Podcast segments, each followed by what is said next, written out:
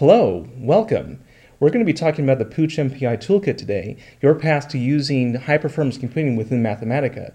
This, is, this toolkit is the result of a collaboration between Dauger Research and Advanced Cluster Systems, led by myself, Dean Dauger, and my partners Zvi Tannenbaum of ACS. And so this is a video that we're putting together that's based on a presentation that we did at the Wolfram Technology Conference in Champaign, Illinois, earlier this month. Let me give you an idea of what my background is, is that uh, I was one of the co-inventors of the first MAC cluster that uh, first established in 1998 over at UCLA in the physics department. And so this was back in the day where the Beige G3 and OS8 were the vanguards of, of, of, per of personal computing. And even the, the Bondi Blue iMac was new. Uh, as, as a result of uh, our work over at UCLA, uh, we generated uh, such a such publicity that even Apple lent to raising uh, awareness about what we had done. That I flew one of my colleagues, Viktor Decyk, um, over to San Francisco to be able to do a, a photo shoot um, with a surrounded by a Bondi Blue iMacs, as you can see in the picture here. And then, but uh, we've built on this over the years to be able to make use of G4s and then later G5s. And then our latest hardware is the Dawson Cluster 256 uh, dual processor uh, Xserves. What Dauger Research does is that it specializes in high performance scientific and cluster computing. Uh, we provide both software and consulting services. On the software side, we, we provide a plug and play way uh, to be able to build your own supercomputer compatible clusters. And we provide the Pooch application to do that in a, lot of, in a number of tutorials and also other software on visualization and simulation of, uh, of scientific and physical phenomenon.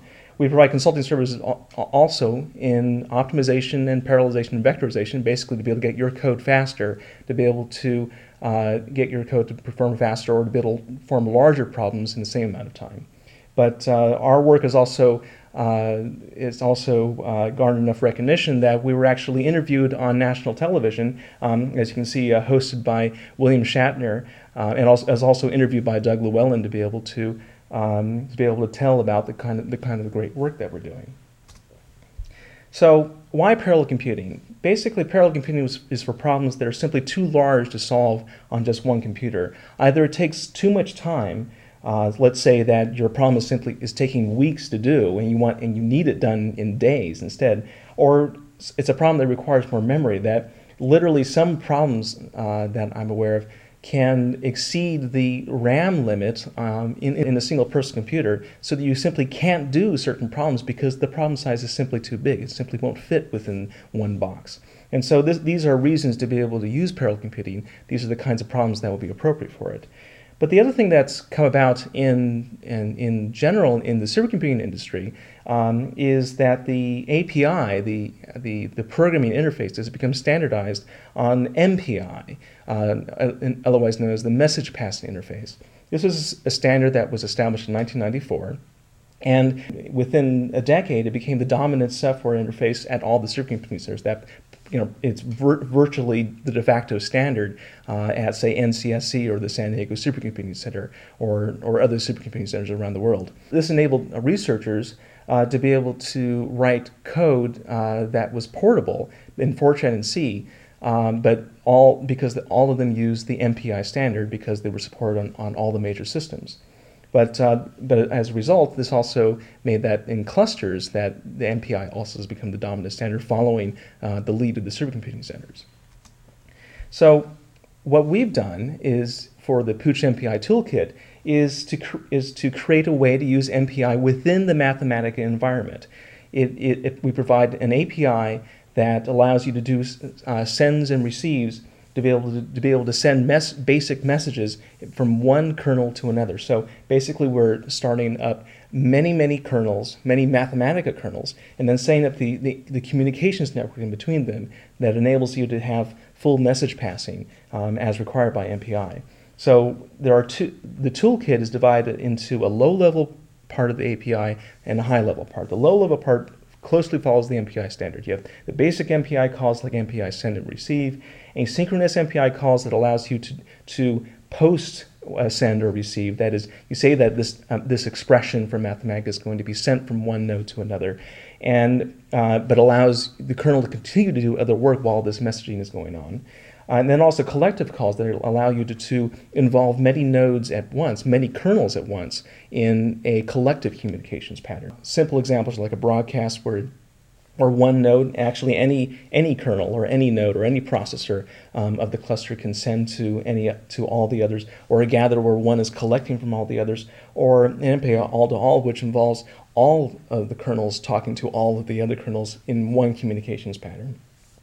But we also provide a series of high-level parallel calls for common tasks, um, such as parallel table, which allows you to generate uh, uh, tables in parallel on the um, on the on the cluster, uh, as well as other parts of the API that provide basic message passing, uh, such as edge cell that allows you to match up the boundaries between uh, parts of the kernel, or parallel Fourier that allows you to FFT um, on a fast Fourier transform on the entire cluster, or other kinds of element management on the cluster.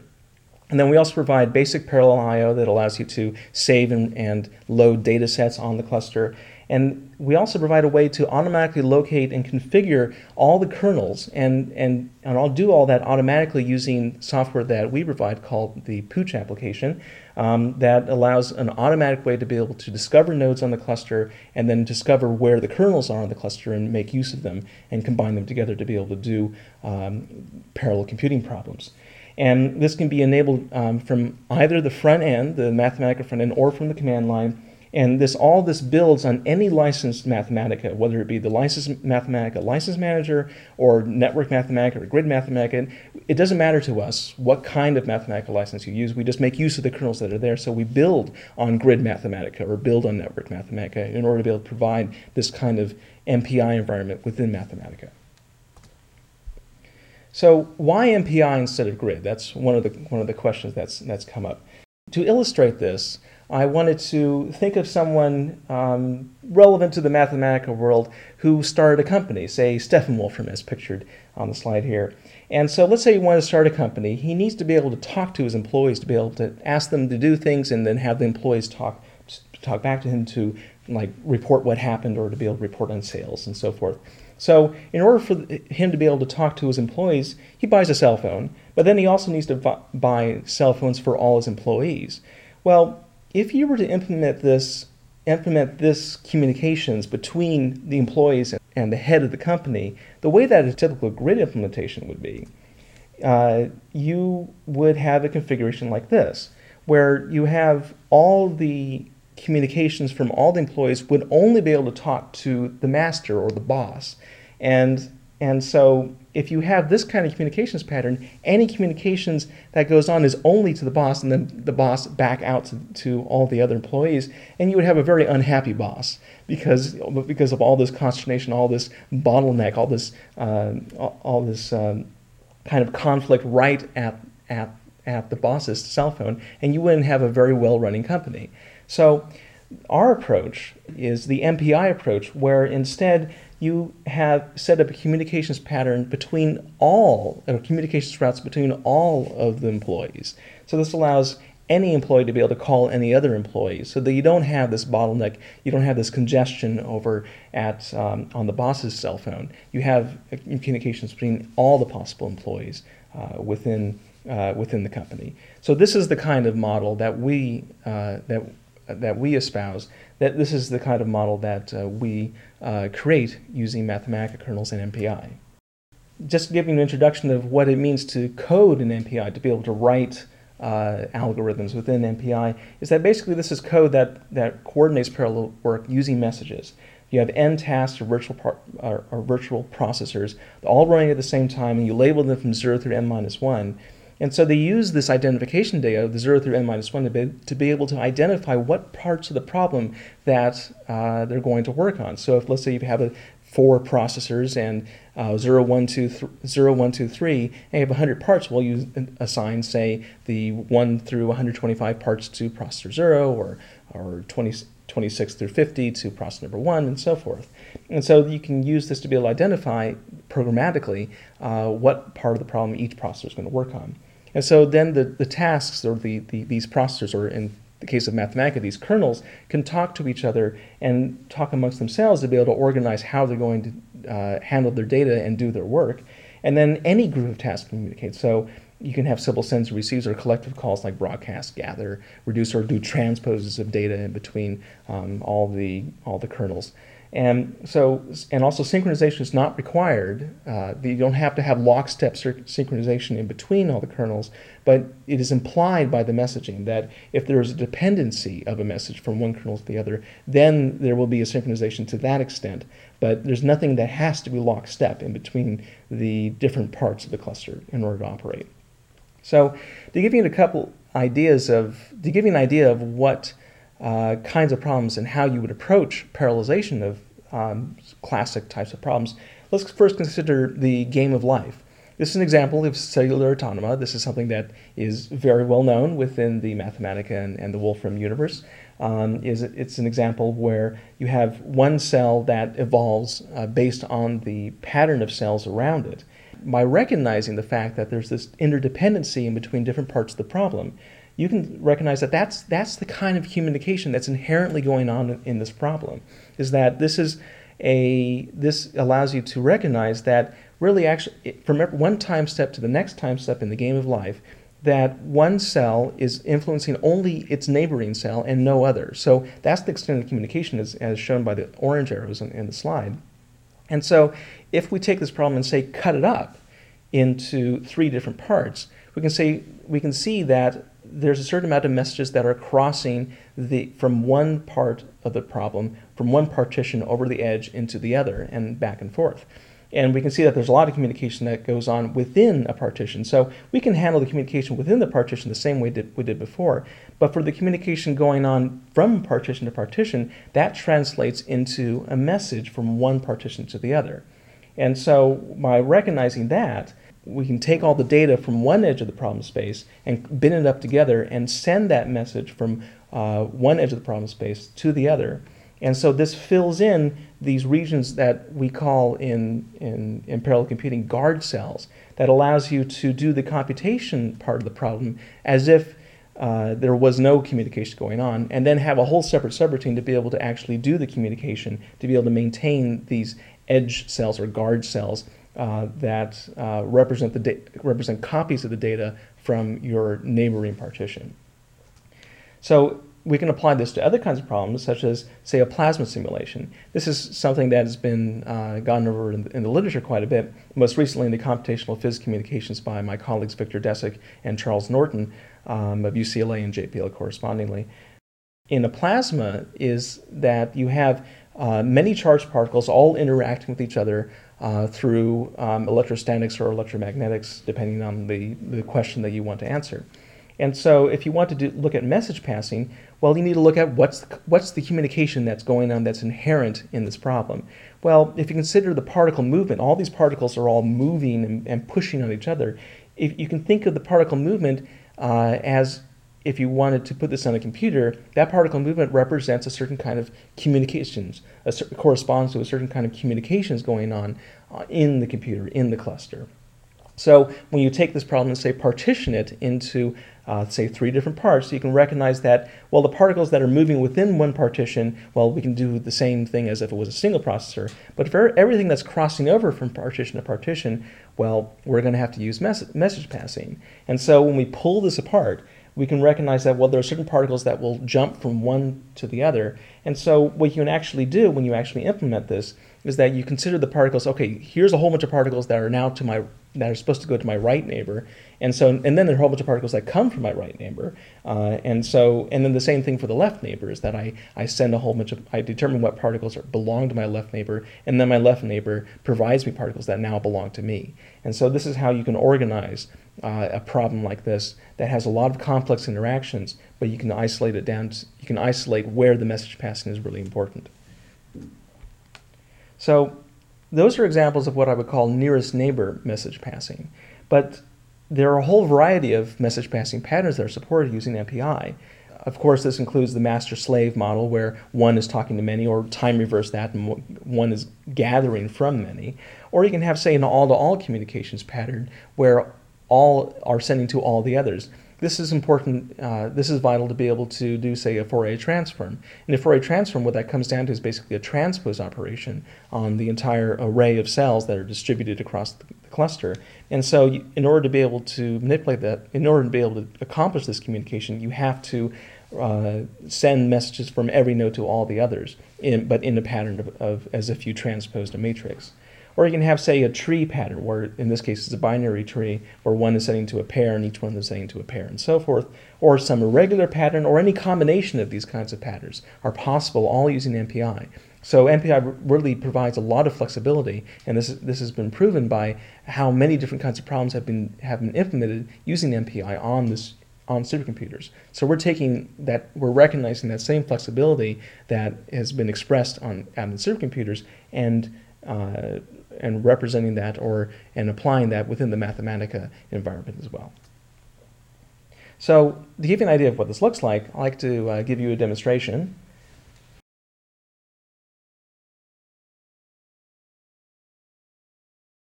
What I can do is that I'm going to open up uh, Mathematica and uh, let's say open up a notebook and what I'm going to use is the Pooch application to be able to discover the other nodes. So just to give an idea of what this looks like is that I can use uh, on, the Pooch application select nodes to be able to discover other nodes um, elsewhere in the cluster. Right now I'm just using uh, my uh, laptop right here, but I'm connected with through a network connection over into the ACS cluster. And so we can see a whole bunch of Xserves uh, over there um, and look at their IP addresses and what their abilities are. But uh, we do have the Mathematica license on there, so uh, let's see if we can make use of that.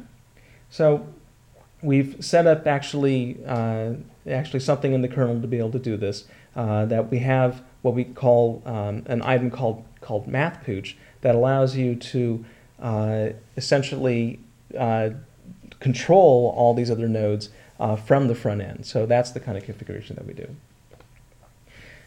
So if I look at my uh, notebook here, what I'm going to do is just to be able to start a basic expression, just, just the variable high.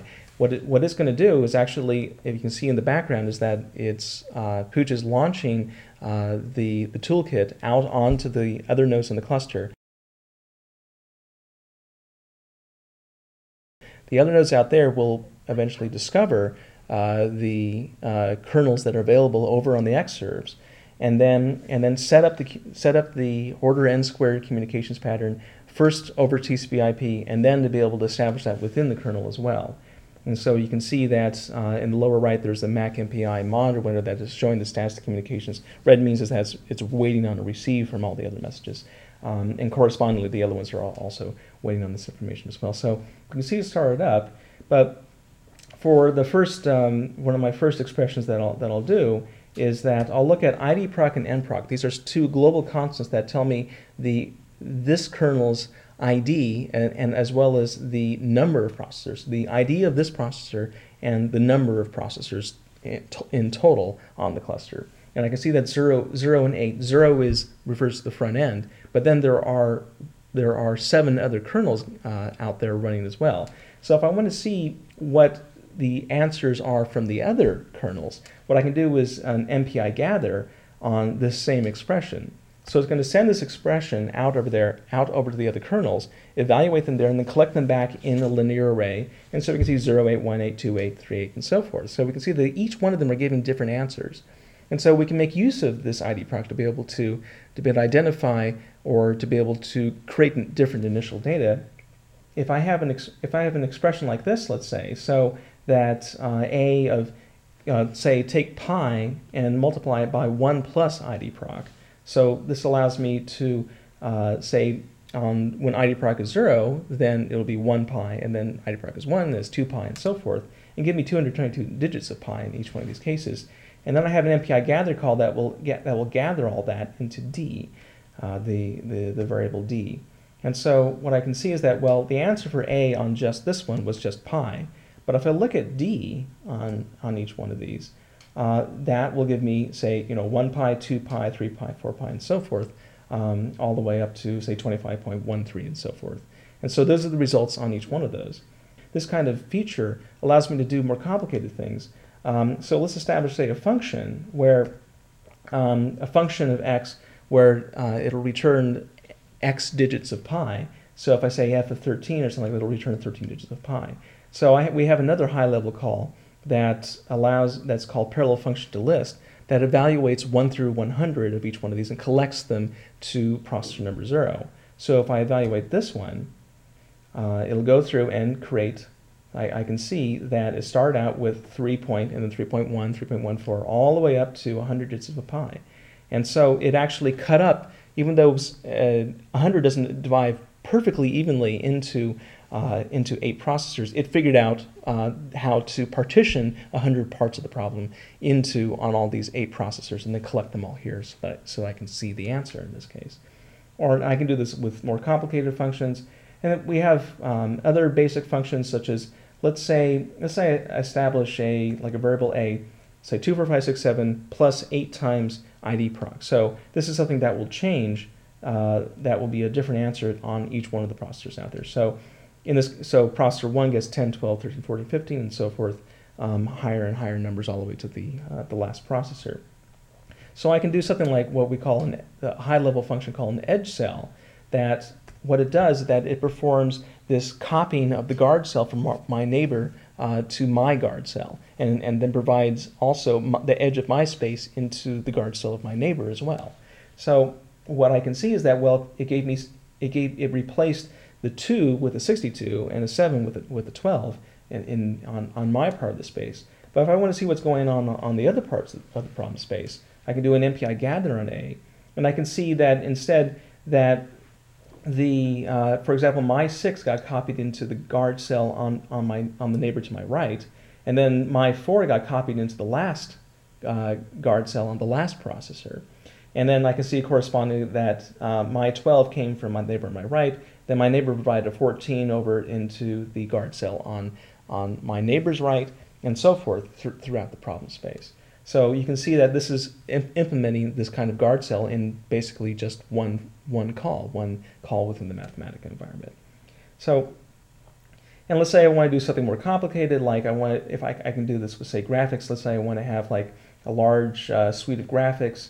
Um, so I'm going to load the, the graphics animation library and let's say establish a, a function b that, um, or a, a, an expression b that will have a parallel table of eight different graphics.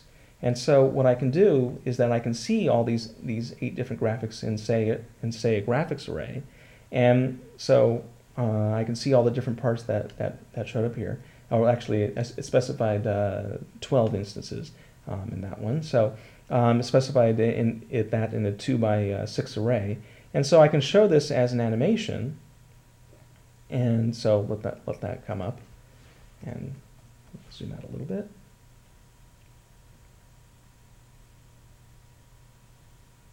And so once Mathematica interprets uh, the uh, graphics as an animation, and I can see that, um, that the animation works. So this is an animation that was actually generated in a distributed fashion, and, like, and then I collected together to be able to see the entire results um, on my machine here. So if I want to do something a little bit different, let's try a parallel life. This is um, there's a tutorial um, of this parallel life demo on on the Dauger Research website, and so when I can see like let's do a little bit of initialization and what this program right here, this, this next expression, that is a math in Mathematica language, uh, how to evaluate life. And the, the, the classic common game of life. And so what I'm going to do is be able to set up an initial variable that, um, that the height and width of my space is 360 by 360. And so uh, this is just initializing with, with random data. And so the green code, I, I have it color coded here so that the green code is indicating what the uh, what it would like to run as a single processor or just using one kernel. And so this is a problem that will actually take a little while. So what it's what it's going to do is that it first sets up the periodic boundary conditions, and then it, it performs the execute life function to be able to uh, to be able to do the actual uh, game of life calculation and then it's going to plot the array um, as and, and, for display here so that we can see, and then time all that to be able to uh, understand what's to be able to get an idea of how long it takes to be able to run a one processor. So this is something that, that actually takes a little while. So maybe I'll get a drink. So it's still going. Oh, okay, the results are beginning to come in. And we can see that it took 58.8 seconds uh, to be able to perform this 360 by 360 array. And so just to be able to show that it is indeed the game of life, we can, we can like sort of zoom in on this. So we can see sort of some of the basic life patterns that are in there. Um, some of the, that, that are forming in there. I mean, we could continue to evolve it, but you know, that's going to take another minute to be able to do that. So what I'm going to do is, is I, here's the blue code that that's this is starting with the that is going to start with initializations that I've taken the I've initialized it instead of just life width by life height, that is 360 by 360. I take life width divided by 8 in this case, the number of nproc, and basically do a slice instead. And so if I take that and, and, and compute that and produce the timing, if you notice inside this code that that the only thing that's really different is this edge cell, is that it's uh, edge cell is providing the uh, the means to be able to maintain these guard cells. And you can see actually the, the, the answer already came back. It's about 6.3 seconds just to be able to compute it. So, but if you notice that I only see the results that are being produced on this processor within this kernel, there are other results that are stored on the other one. So if you were to do this again and again, you want to do it this way because you don't need to be able to see the answer after every single time step. Let's say you want to find out what it is after 100 time steps. You do all the computations out there and, and let the data store out there. But if you finally wanted to, um, to be able to see it, you can do an MPI gather on the data that's there. And so I'm going to do the calculation again, uh, but do a gather as well so I can see all the different parts of the problem that, were being, that are being done um, on the other kernels of the cluster. And so I can see that there are eight different parts of the, of the uh, life array uh, being produced on each one of the other kernels. And so if I zoom in on this, what I can see is that I, have the way I've plotted it, actually let me make this a little bit bigger. The way I've plotted this is that I've plotted it so that I can see the partitions in, in between each one of the um, in between each one of the problems. But one thing that I, I'd, I'd, point out is if you notice that the there's a pattern you can see um, along the, the edges of each one of the partitions is that you can see that um, there's a copy of two pixels wide from one partition to the next, and that's being maintained by the edge cell. So that allows you to do the computation in one subroutine, but the edge cell provides all the communication you need to be able to continue to do the problem in parallel and get your ultimate answer. So again, it's producing the game of life in parallel. We provide that on the website. Uh, that, uh, that, there's a link to that from the uh, Pooch MPI toolkit uh, for Mathematica website. But uh, we also provide another example. This is a plasma code, um, a full electrostatic plasma code, but all within the Mathematica language. And I think this is the first time that that's ever been done. Um, and to give you an idea that this is the, the green code is the is a fairly substantial amount of uh, single processor code to be able to just do the plasma. And so in order, and so rather than uh, run through the whole thing, um, you, can, you, can, you can download this as well from the website and try this out. Uh, what I'll show you is that this is the, the kind of result that it looks like, is that the, uh, this shows a, a, plasma beam within a, a, a, cold background. So there's a hot beam, which is in the center there in the blue, against a cold background, which is drawn um, in the green in the background there. And um, in the previous run, we, when we ran four time steps, it took uh, 37 seconds or so uh, to be able to do four time steps. But if we do this in parallel, well, if we can see that the blue code is the, is the parallelized code, and some of the pieces that it comes down to is that there's an MP all there. Um, there are just a few little pieces here and there, and an element manager, that's actually one of the significant ones that manages where all these plasma particles from one partition to the next. And, and then, and then one, of the, one of the last uh, steps is to um, do MPI reduce on all the data um, out there to be able to put, put, to put it together and draw it in one graphic so that we can see it. So that's the blue code, and we can see that from a previous one when we did four time steps, it took um, it took uh, 10 seconds instead, and this was um, on a six processor case going from 37 to, to, to 10 seconds. And so it's, this is a problem that's much more difficult to parallelize, but it's something that is, is possible to do in Mathematica. So, um, so you can get substantially better performance using an increased number of processors that way. So uh, those examples will be available on the website, and uh, so you can have a look at that your, uh, yourself um, and try that out. Okay, so let me uh, go back to uh, the slides. So if you want to uh, find out more information to be able to contact us, uh, this is our contact information uh, for myself as well as Zvi Tannenbaum, d at daugerresearch.com, um, as well as v at advancedclustersys.com. But we, you can link to that from the Dauger Research or the acs-grid.com website and, and find out and, and find out more information about the uh, toolkit for Mathematica and Pooch MPI. And if you want more information, we also provide a reference libraries that there's the Mathematica website, uh, the Pooch MPI for Mathematica website, daugerresearch.com slash pooch slash mathematica, as well as the Advanced Cluster Systems website, acs-grid.com. Uh, so both websites will, will give you information about math, about our, our new toolkit within Mathematica for high performance computing. We also provide a lot of tutorials on writing parallel code, daugerresearch.com slash pooch slash tutorials.html uh, that provide you the, the plasma example I showed you, as well as the parallel life example, and a number of other tutorials on basic examples, both in Fortran and C, and then now uh, we can do the same in Mathematica.